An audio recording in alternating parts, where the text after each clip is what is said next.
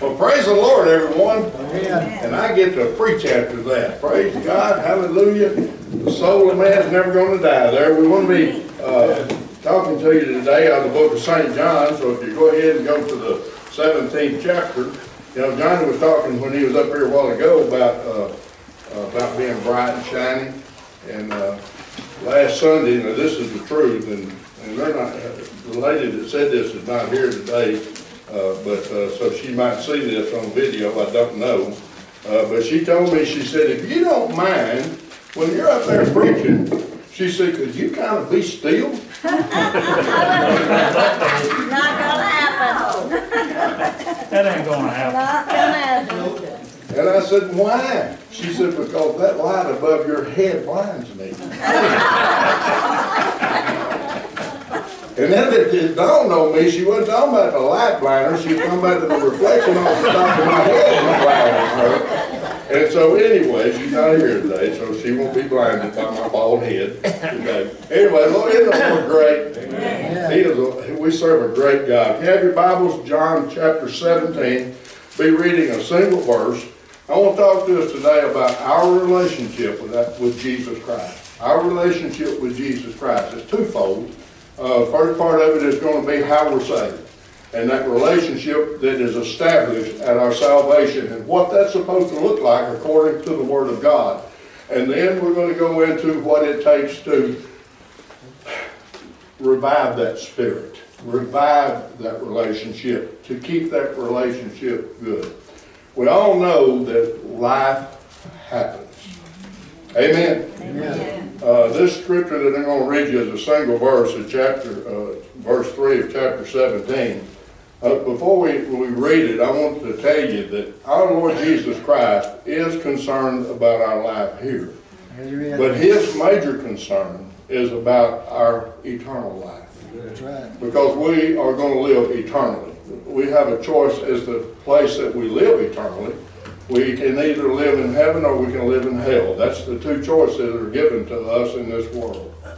And so a lot of times what our life here affects our relationship with the Lord in such a way that it causes us to be unproductive for the kingdom of God. And the Lord addresses this when He said that we are to deny ourselves, take up our cross, and follow Him. God understands, Jesus Christ understands what a battle we have in this life.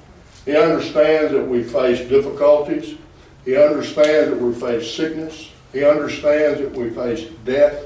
He understands who's in our family, the good ones and the bad ones. We all got both kinds, don't we? He understands that there's going to be death around us, that we're going to, that things are not always going to go our way. He understands that sometimes we'll walk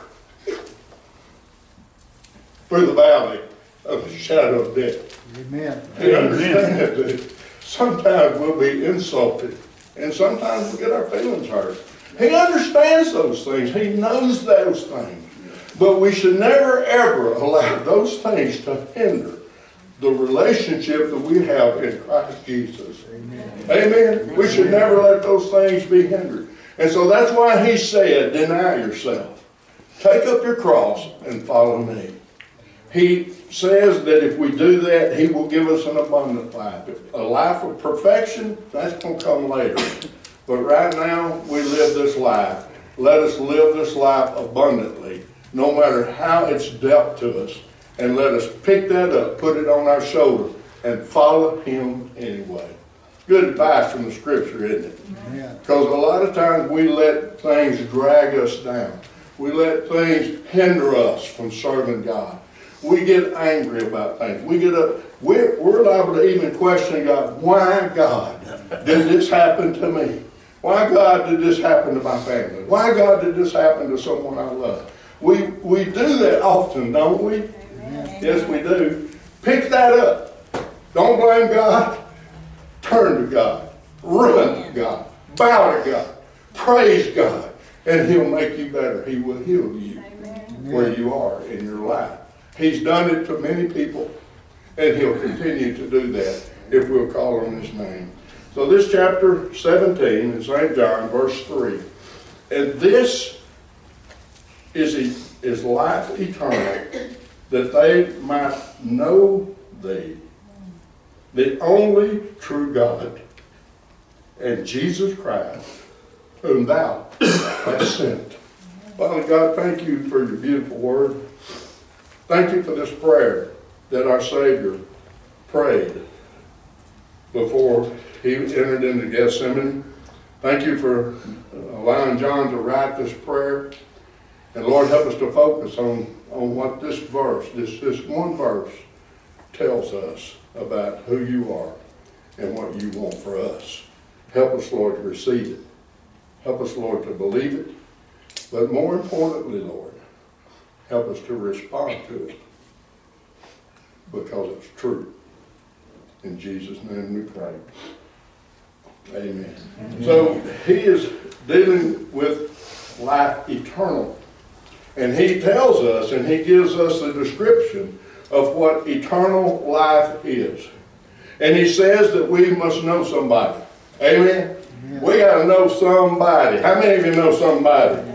Praise God. He says that we must know, that we must know thee, the only true God, and Jesus Christ, whom God has sent. So we must know the Father, and we must know Jesus Christ, the Son. To know is just not a head knowledge of Him, by the way. And I want it's uh, important that we understand what that means. There's a lot of people who know about Jesus. There's a lot of people who know about God. The devils know him. The devils know him and they fear and tremble at him. They know who he is. They bow to him. Yet we as human beings, I've never seen God. Have you ever seen God? I've never seen God. Matter of fact, I've never seen Jesus Christ. I've never seen them, but yet I know they exist. Why? Because I know them. What does that mean? What does it mean to know God? If you look in the Old Testament, you look in Genesis chapter 4, verse 1, you don't have to turn there, but there's a first mention of something that takes place in the Bible. And it is when Cain is born. And the Bible says it like this He said, And Adam knew his wife Eve, and she conceived and bare a son unto him. Now, what does that mean? I'm not going to get into sex education with y'all right now. But I want to tell you what that means. It means that Adam and Eve became one.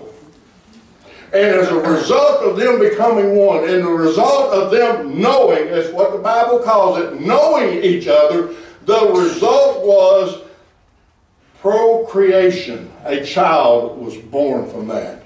Now, the word that was used there is the word that the Lord explains to us, and it is explained in 1 John, where he consistently says, We must know, or we must know this, we must know Jesus.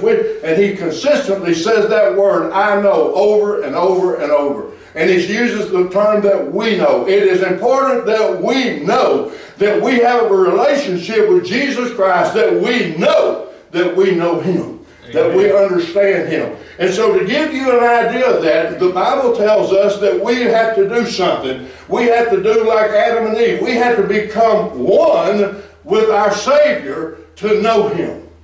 Mm-hmm. Boy, everybody real quiet in here.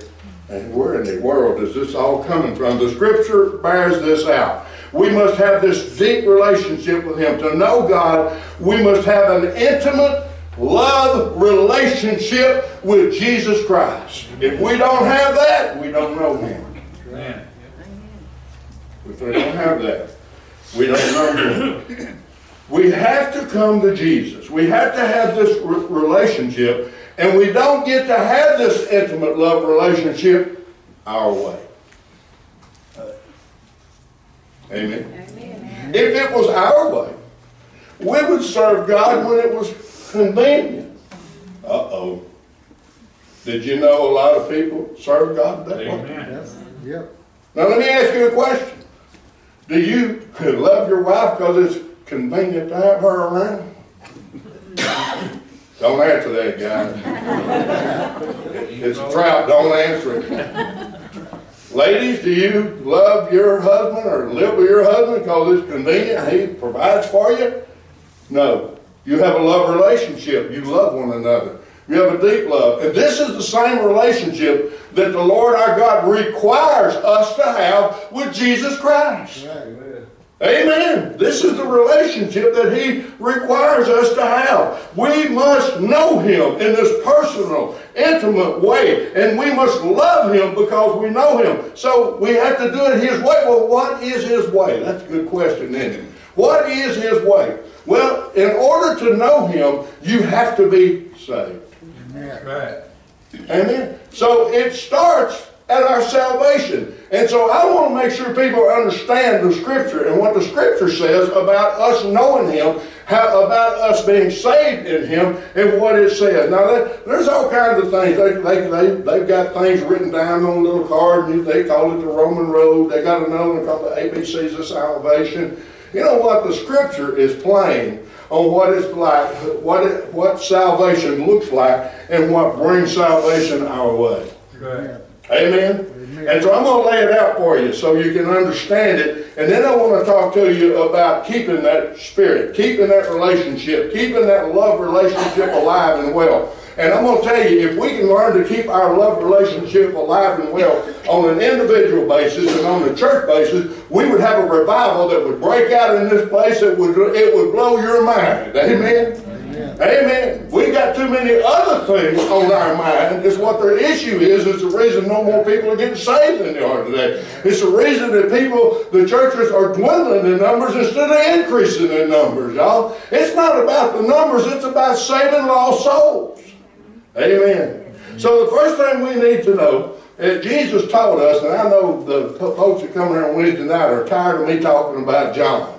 But I tell you what, St. John is the, is the chapter, is the book of relationship. And if you're going to have a relationship with Jesus Christ, you need to read this book. You need to read this gospel. And you need to take note of everything that Jesus says that relates to a relationship with Him. That's not all in John, but some of it is. And so, John chapter 6 and 44, Jesus started off by saying this. He said, No man, everybody say, No man.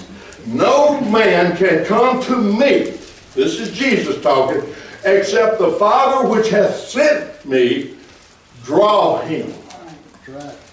You cannot come to a relationship with Jesus Christ except the Father of creation draw you into that relationship. In other words, He chooses you and gives you a choice to respond to Him. A lot of people say, I've used this analogy over and over, all those people, and I know when I was a teenager and I'd go hear the preacher preach and I'd grab hold the back of that pew and hang on to my knuckles, turn white, if I could just get out of here, I to listen to this, put up with this no more, if I could just get out that door. Well, guess what?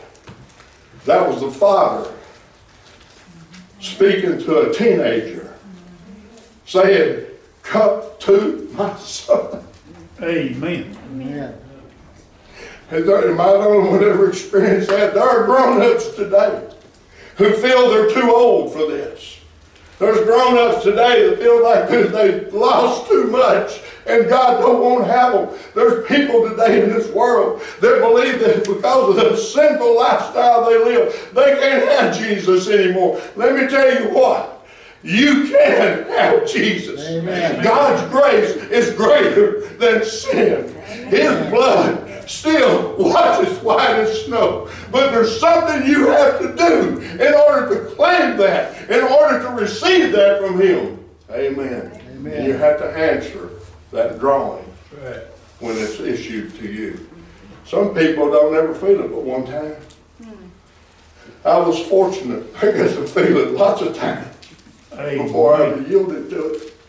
Amen. Have you yielded to that call?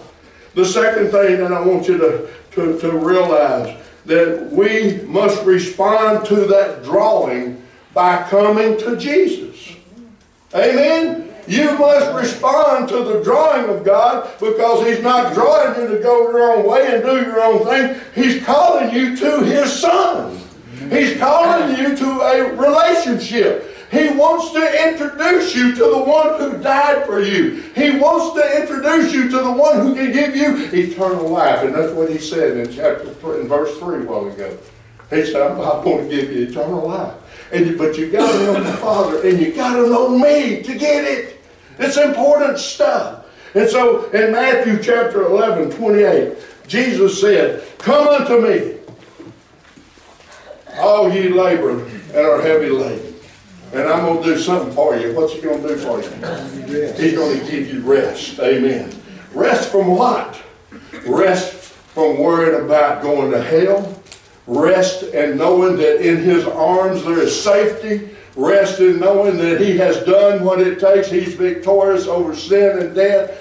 That he has conquered the world. He has overcome the world. And when he we come to him with those burdens, and by the way, that is something that we all have to do is give our burdens to Jesus. You know what? There's people in there. Not only does the lost person that comes to Jesus have to give him their burden, but the saved person that keeps trying to tote those things around with them got to give them away too. Amen. Amen. And so that leads us to the th- next thing. We must repent. We must be willing to. You know what? A lot of people don't like to repent because it means they've done something wrong or it means they are wrong. That's right. We don't like that, do we? We don't like to say I'm wrong. We don't like to say I have lived wrong. That I am living a wrong life before God. We don't like to say that, but you know what? Whether you like to say it or not, sin is sin. And sin is a reproach to any people. I don't care whether they're saved people or lost people. It is a reproach to those people before God. And that's why Jesus said to us in Luke chapter 13, verses 3 and 5, he reiterated it twice in three verses. And he said this He said, Except you repent, you will all likewise perish. Repentance is as much a salvation as being drawn. Repentance is as much a, a part of salvation as coming. When you get there, what you got to do is fall on your knees, humble yourself, and repent before a holy God. We don't get to live in our sin. We don't get to wallow in our sin. There is a consequence of living in that, in that sin. And it is a reproach not only to us, but it is a reproach to God because Jesus Christ died for our sin. We don't have a right to live in sin. You know what? We make these excuses. Well, I can't live, uh, I got to live this way because uh, it wouldn't be right for me to listen to me. It's never wrong to do right, right. and it's never right to do wrong. Right. I don't care what the situation is. I don't care what's going on in your life. It's never right to do wrong.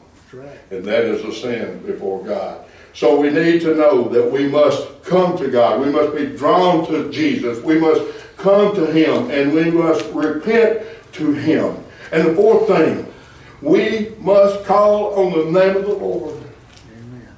You know what? There's a lot of people who come and, and they'll say, I don't know how to pray. I don't know how to do this. You know how you call on the name of the Lord?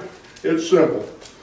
It's simple. You remember how, how John called on, I mean, uh, Peter called on the name of the Lord when he was sinking in that water?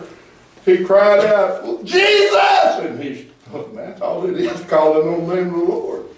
There's no sweeter name, there's no more powerful name in all this, all, in, in anywhere than the name of Jesus. Amen. Amen. And so we must, we must call on the name of the Lord. I'm going to read you something in Romans chapter 10. I'm going to begin reading in verse 8. But what saith it? Talking about uh, a righteous faith that speaks to us. It says, What saith it? The word is nigh thee, even in your mouth and thy heart. That is the word of faith which we preach. That if thou shalt confess with thy mouth, uh-huh, with thy mouth, the Lord Jesus, and shall believe in thine heart that God hath raised him from the dead, thou shalt be saved. Hallelujah. Praise God for that. We must repent and then we must call upon the name.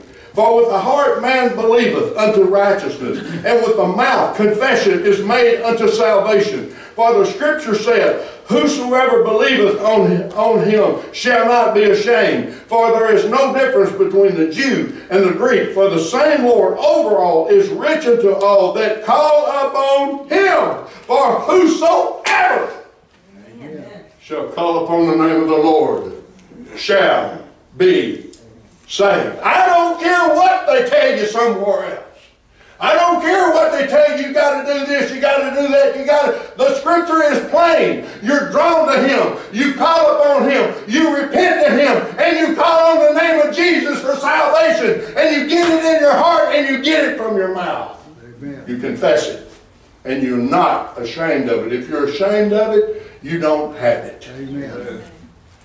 Hmm, boy, people don't like bluntness. So, you know, truth is truth. And the truth is being challenged way too much in our society today. The truth is challenged way too much in our churches today. Well, we try to have this feel good religion. Well, I tell you what, there ain't no better feeling in the whole wide world than to know the Spirit of God. Amen. Amen. No, no greater feeling. And there's no better feeling to know that I have been obedient to my Lord and Savior, no matter what everybody else is doing. Amen. There's, there's no better feeling. It's not a self-righteous feeling either. It's a feeling that's given to us. So we must call upon His name. We must be saved. Well, what does this look like? Well, there's a lot of people that'll tell you, oh, you got to do this, oh, you got to do that, you got to do, you, and they'll give you all these works and all these gifts that you got to display. That's not anything to do with your salvation initially. When you repent, you call on the name of the Lord after the Father has drawn you, He set you up for salvation. And Jesus Christ is going to serve it up to you. Amen? Amen. Amen. He, he is here to serve us. And He is here to give us those things. So we must receive the promise of the Father. Huh? When we call upon the name of Jesus, there, and y'all, this sounds like a long drawn out affair. If not, it can happen in three minutes. Unless you got a lot to repent over. That may take longer. But anyway, it doesn't matter. And he, doesn't ask you to give a play-by-play. He looks in at your heart. When you're up here and you're pouring out your heart to him, he knows what the sin in your life. Give that sin to him. That's repentance. That's what it's about. And so we have to have the promise of the Father. We have to have the Holy Ghost. We have to have the Holy Spirit that comes to dwell in us. It's super important that this happen. Joel chapter 2, verses 28 29. This is the very scripture that Peter preached the, uh, the day of Pentecost, that when they asked him what had taken place, this is the scripture that he gave to them to, to explain to them what had happened. This is the promise. And it shall come to pass, in Joel chapter 2, verse 28 29, it shall come to pass afterward, that after what? That's a good word, isn't it? Afterward. He puts that, Joel does. Joel put, but he don't tell us what afterward is. We know what afterward is. After Jesus Christ died, after he rose from the dead. Hallelujah. Then, afterward. Amen. Afterward. And afterward, that I will pour out my spirit upon all flesh, and your sons and your daughters shall prophesy. Your old men shall dream dreams, and your young men shall, will see visions. And also upon, the, on thy servants and upon thine handmaids, in those days will I pour out my spirit. You know what's wrong with our churches today? We've lost the vision and we've lost the dream of salvation. We've lost the vision and we've lost the dream of, of the Jesus Christ coming and that we're here to help a lost world receive Him. Amen. We're so wrapped up in worldliness. We're so wrapped up in politics. We're so wrapped up in conflict. We're so wrapped up in wars. We're so wrapped up in news. We're so wrapped up in having a good time that we neglect the salvation because we don't have our visions and the dreams anymore. Amen. You know what the Bible teaches us? Where there is no vision, the people perish. Did y'all hear that? Where there is no vision, the people perish. We need to come to church skipping. We need to come to church like David did. I was glad when they said unto me, Let us go into the house of the Lord. I'm excited because I'm going to get to hear about my Savior. I'm going to get to proclaim Him. I'm going to get to worship with believers. I'm going to get to do this. I'm going to get to pray. I'm going to get to call on His name. Hallelujah. How many of you came with that attitude this morning? skipping and prancing in the door. Amen. I can almost tell you what happened in some of your houses. I'm not going there though. I'm not going there. Amen. And some people just didn't come because they had a pressing issue. They didn't get up in time. Somebody come and see them. Boy, do we got all the excuses in the world, don't we? Well, let me tell you something else. You say, well, this, that's just Old Testament stuff. Let me, let me go take you to the book of Acts. Let me read you something. Do you know what? Jesus Christ, when he got ready to ascend into heaven, I want to read you his very last instruction to these apostles. Now listen to me. They had walked with Jesus three years. They had seen him perform miracles. It was unbelievable. They saw him raise people from the grave who had been there four days. They saw these things. They saw him walk on water. They saw him do all of these. You know what? Brother Troy, that wasn't enough. It wasn't enough. Because it wasn't the way he was going to give them eternal life. And they watched him die. They saw him put in the grave. And then they witnessed his resurrection. They had been with him already for 40 days and had seen him. They had eaten with him, touched him, talked with him. He was alive after he died the way he did. Praise God. Amen. But you know what? They needed something else. What did they need? What in the world could they need after that? Amen. Look at what Jesus told them in Acts chapter 1, beginning in verse 4. And being assembled together with them, with Jesus, he commanded them that they should not depart from Jerusalem, but wait for the promise of the Father. Ooh. That's what we just read about in Joel chapter 2, verse 28 29. The promise of the Father. Jesus said, Don't you dare leave Jerusalem until this happens to you. And, and you, he said, wait for the promise of the Father, which saith, Ye have heard of me. For John truly baptized with water, but you shall be baptized with the Holy Ghost, not many days hence. When they therefore were come together, they asked of him, saying, Lord, wilt thou at this time restore him again the kingdom to Israel? They still thought he was going to give everything back over to them. Wasn't time for that yet. And he said unto them, It is not for you to know the times or the seasons which the Father hath put in his own power, but you shall receive power. After that the Holy Ghost is come upon you, and you shall be witnesses unto me, both in Jerusalem and in all Judea and in Samaria and to the uttermost parts of the earth. Y'all, that is the promise of the Father. We must be filled, and we're not saved until we are. Why in the world has it got to be that way? To know Jesus, to know the Father, and to know the Holy Spirit of God. These three are one. So you get to know them all that way. Amen. And this relationship is intimate because he is abiding where? In us. In us. We are one when we have this relationship with him. Amen. This is what this means. So John, when you look at this, John 14, uh, uh, verses 16 through 20. Let me get over here and read this to you. John 14, verses 16 through 20. I, I promise, I'm going to close here in a minute. We need to hear these things.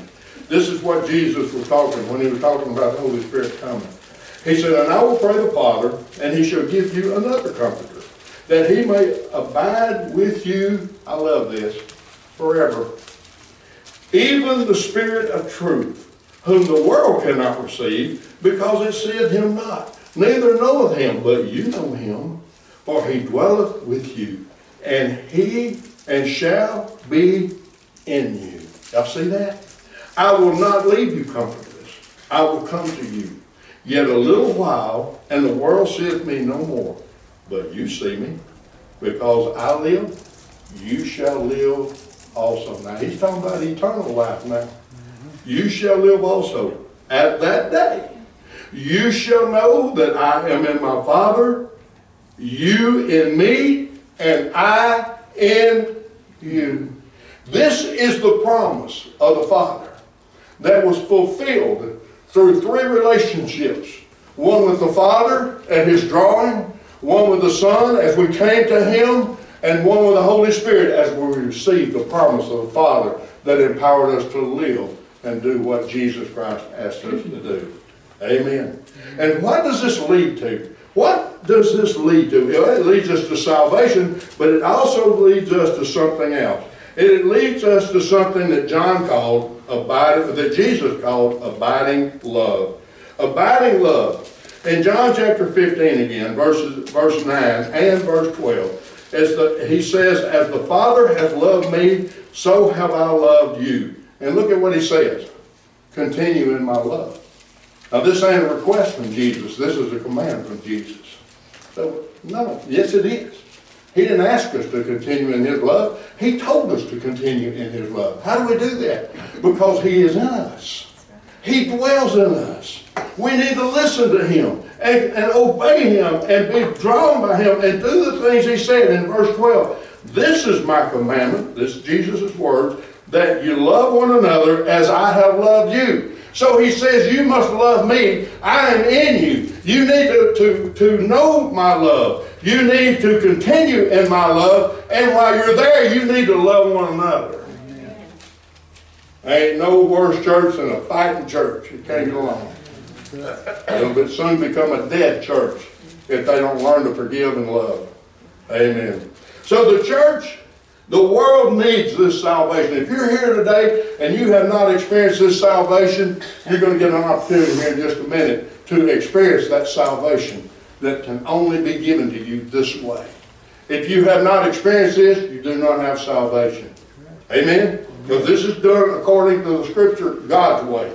All right? So the church needs a great revival also.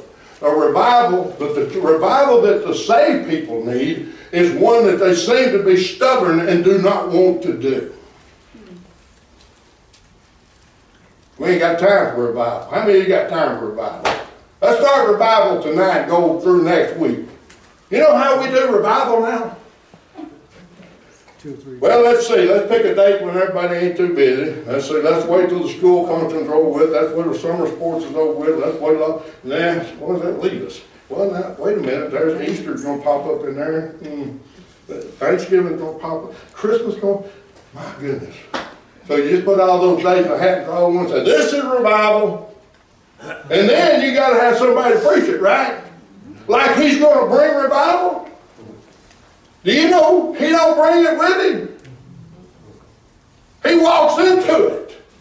Revival starts in the church. It starts with God's people. It starts with the people who are calling on His name. It starts with the people who have repented of their sins. It starts with the people who have the promise of God inside of them. It starts with the people who love God with all their heart. It starts with the people who love one another with all their heart. And it starts as a cohesive unit that we are united in one and we all have a common goal and that's to have revival in this church and see people saved.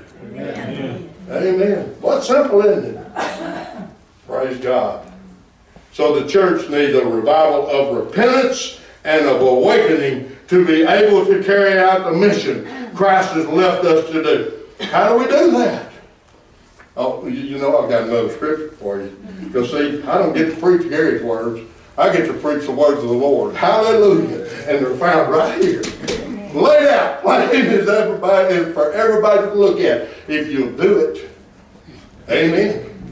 And we're going to go way back. We're going to go back into Psalms again. We're going to go back into to Psalm 51. And I'm going to read you this psalm because this is how we renew. Have mercy upon me, O God, according to thy loving kindness, according unto the multitude of thy tender mercies, blot out my transgressions. Well, that's what we need to pray. Wash me thoroughly from mine iniquity and cleanse me from my sin. For I acknowledge my transgressions. You know what that means? You got to say you have them. You got to admit you're a sinner. You got to admit you're defying God. You got to admit that you're doing wrong in the eyes of God. It don't come any other way. Praise God. He said, Against thee only have I sinned and done this evil in thy sight, and thou mightest, that, thou mightest be justified when thou speakest, and be clear when thou judgest. Behold, I was shapen in iniquity, and in sin did my mother conceive me. Behold, thou desirest truth in the inward parts. We've been lying to ourselves way too long that we're all right when we're not. That we're not in sin when we are. That we can justify our sins when we can't. Well, that's the lie we tell ourselves inside. If I don't tell anybody, nobody will know it. Oh, yes, they will. God sees it all. And He's the one you better worry about. Amen. Behold, thou desire truth in the inward part, and in the hidden part thou shalt make me to know wisdom. Purge me, he says, with hyssop, and I shall be clean. Wash me, and I shall be whiter than snow. Y'all listen, we don't need hyssop anymore. We have the blood of Jesus Christ. And it works divinely. It works perfectly to a heart that's repentant. Make me to hear joy and gladness, that the bones which thou hast broken may rejoice. Hide thy face from my sins and blot out all mine iniquities. Create in me a clean heart, O God, and renew a right spirit within me. Cast me away from thy presence, and, and cast me not away from thy presence, and take not thy Holy Spirit from me. Restore unto me the joy of thy salvation, and uphold me with thy free spirit. Then will I teach transgressors thy ways, and sinners shall be converted unto thee. We try to convert sinners while we're wallowing in our filthy, stinking sin. Mm-hmm. It won't work. Amen. Deliver me from blood guiltness, O God, thou God of my salvation, and my tongue shall sing aloud of thy righteousness. Lord, open thou th- my lips, that my mouth shall show forth thy praise. For thou desirest not sacrifice, else could I give it. Thou delightest not in burnt offering.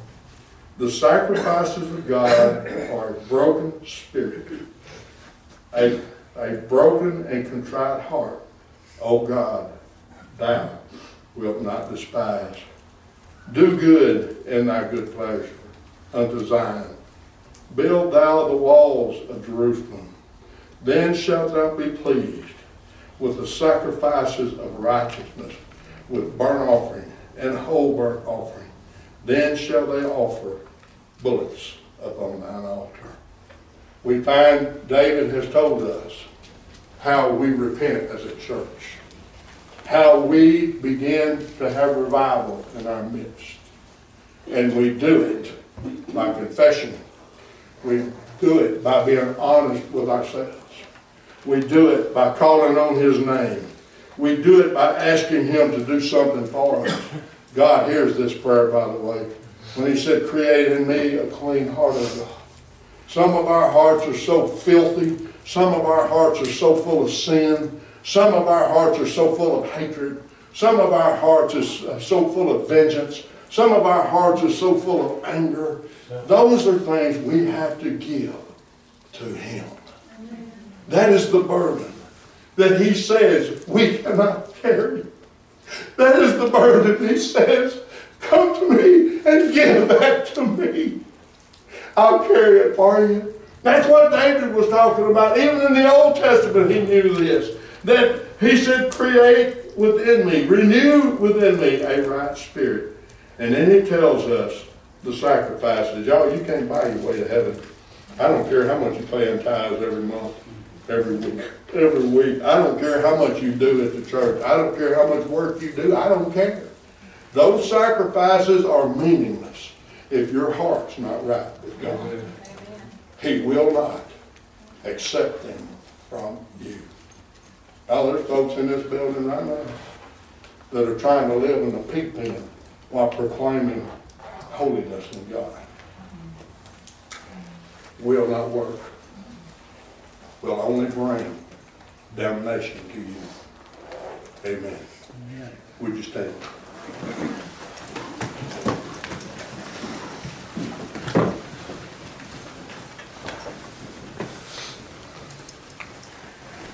We can't be righteous. Bible tells us there is none righteous, no, not one. Scripture also tells, also tells us that man's righteousness is filthy rags before God. We can only be righteous through Jesus Christ. We can only be perfected through Him. We owe Him. You know why I say that? Because He paid a price to buy you. And He's laid out a plan how you come to Him, how you respond to Him, what you do before Him, and then you claim the promise of the Father and be filled with the Spirit to empower you to be that person He's called you to be. No excuses, no conditions. Be drawn and come. Would you bow your head and close your eyes? Maybe you're here today and you don't know even if you're saved or not. You need to know. You need to know that you know Jesus. And don't let the world's version of it, oh, you can do this, God's okay with it. No, He's not. You have sin harbored in your heart. You have anger harbored in your heart. You have animosity toward a brother or sister harbored in your heart. Do you? Answer yourself. Be honest with yourself. I don't know what's in your heart, but He does. He sees every bit of it the good, the bad, and the ugly. And I imagine sometimes Christ, after He did what He did for us, after He suffered what He did for us, after He died and shed His blood for us, wonders why we can stand here so hard-hearted and never yield one iota of our heart to Him for cleansing.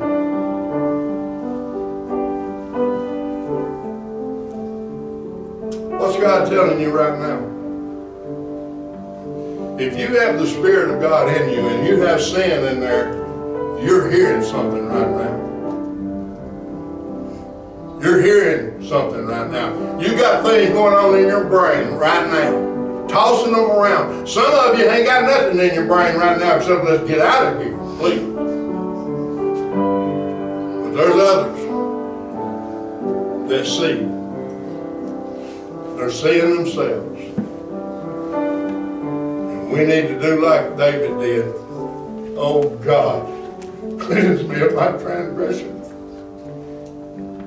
Make me pure.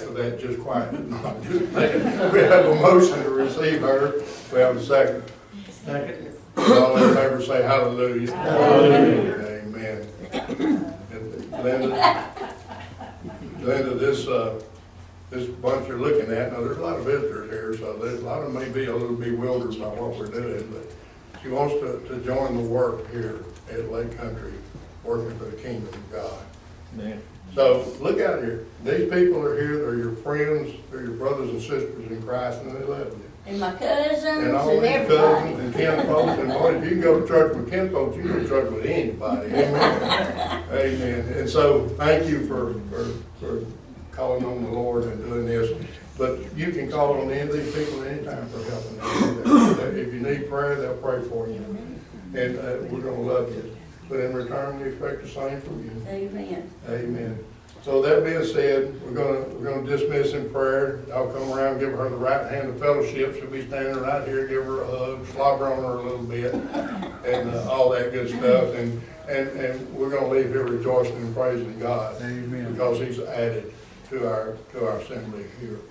So, thank you for being here. Brother Troy Sarter, would you dismiss us, please? Father, thank you. Thank you so much, Lord. You for being that sacrifice for us, Lord, that we can come to you. That We can- rest in you, Lord. Some of us are, are tired, Lord, we're not focused like we should be on you, your kingdom. Thank you, Lord, for adding to our church. As you said, Father, we know we have a special place for every member. Thank you, brother here, Lord, for the time and effort that he spends, will bring to us our, your word, is true. Thank you so much. In Jesus' name. Amen.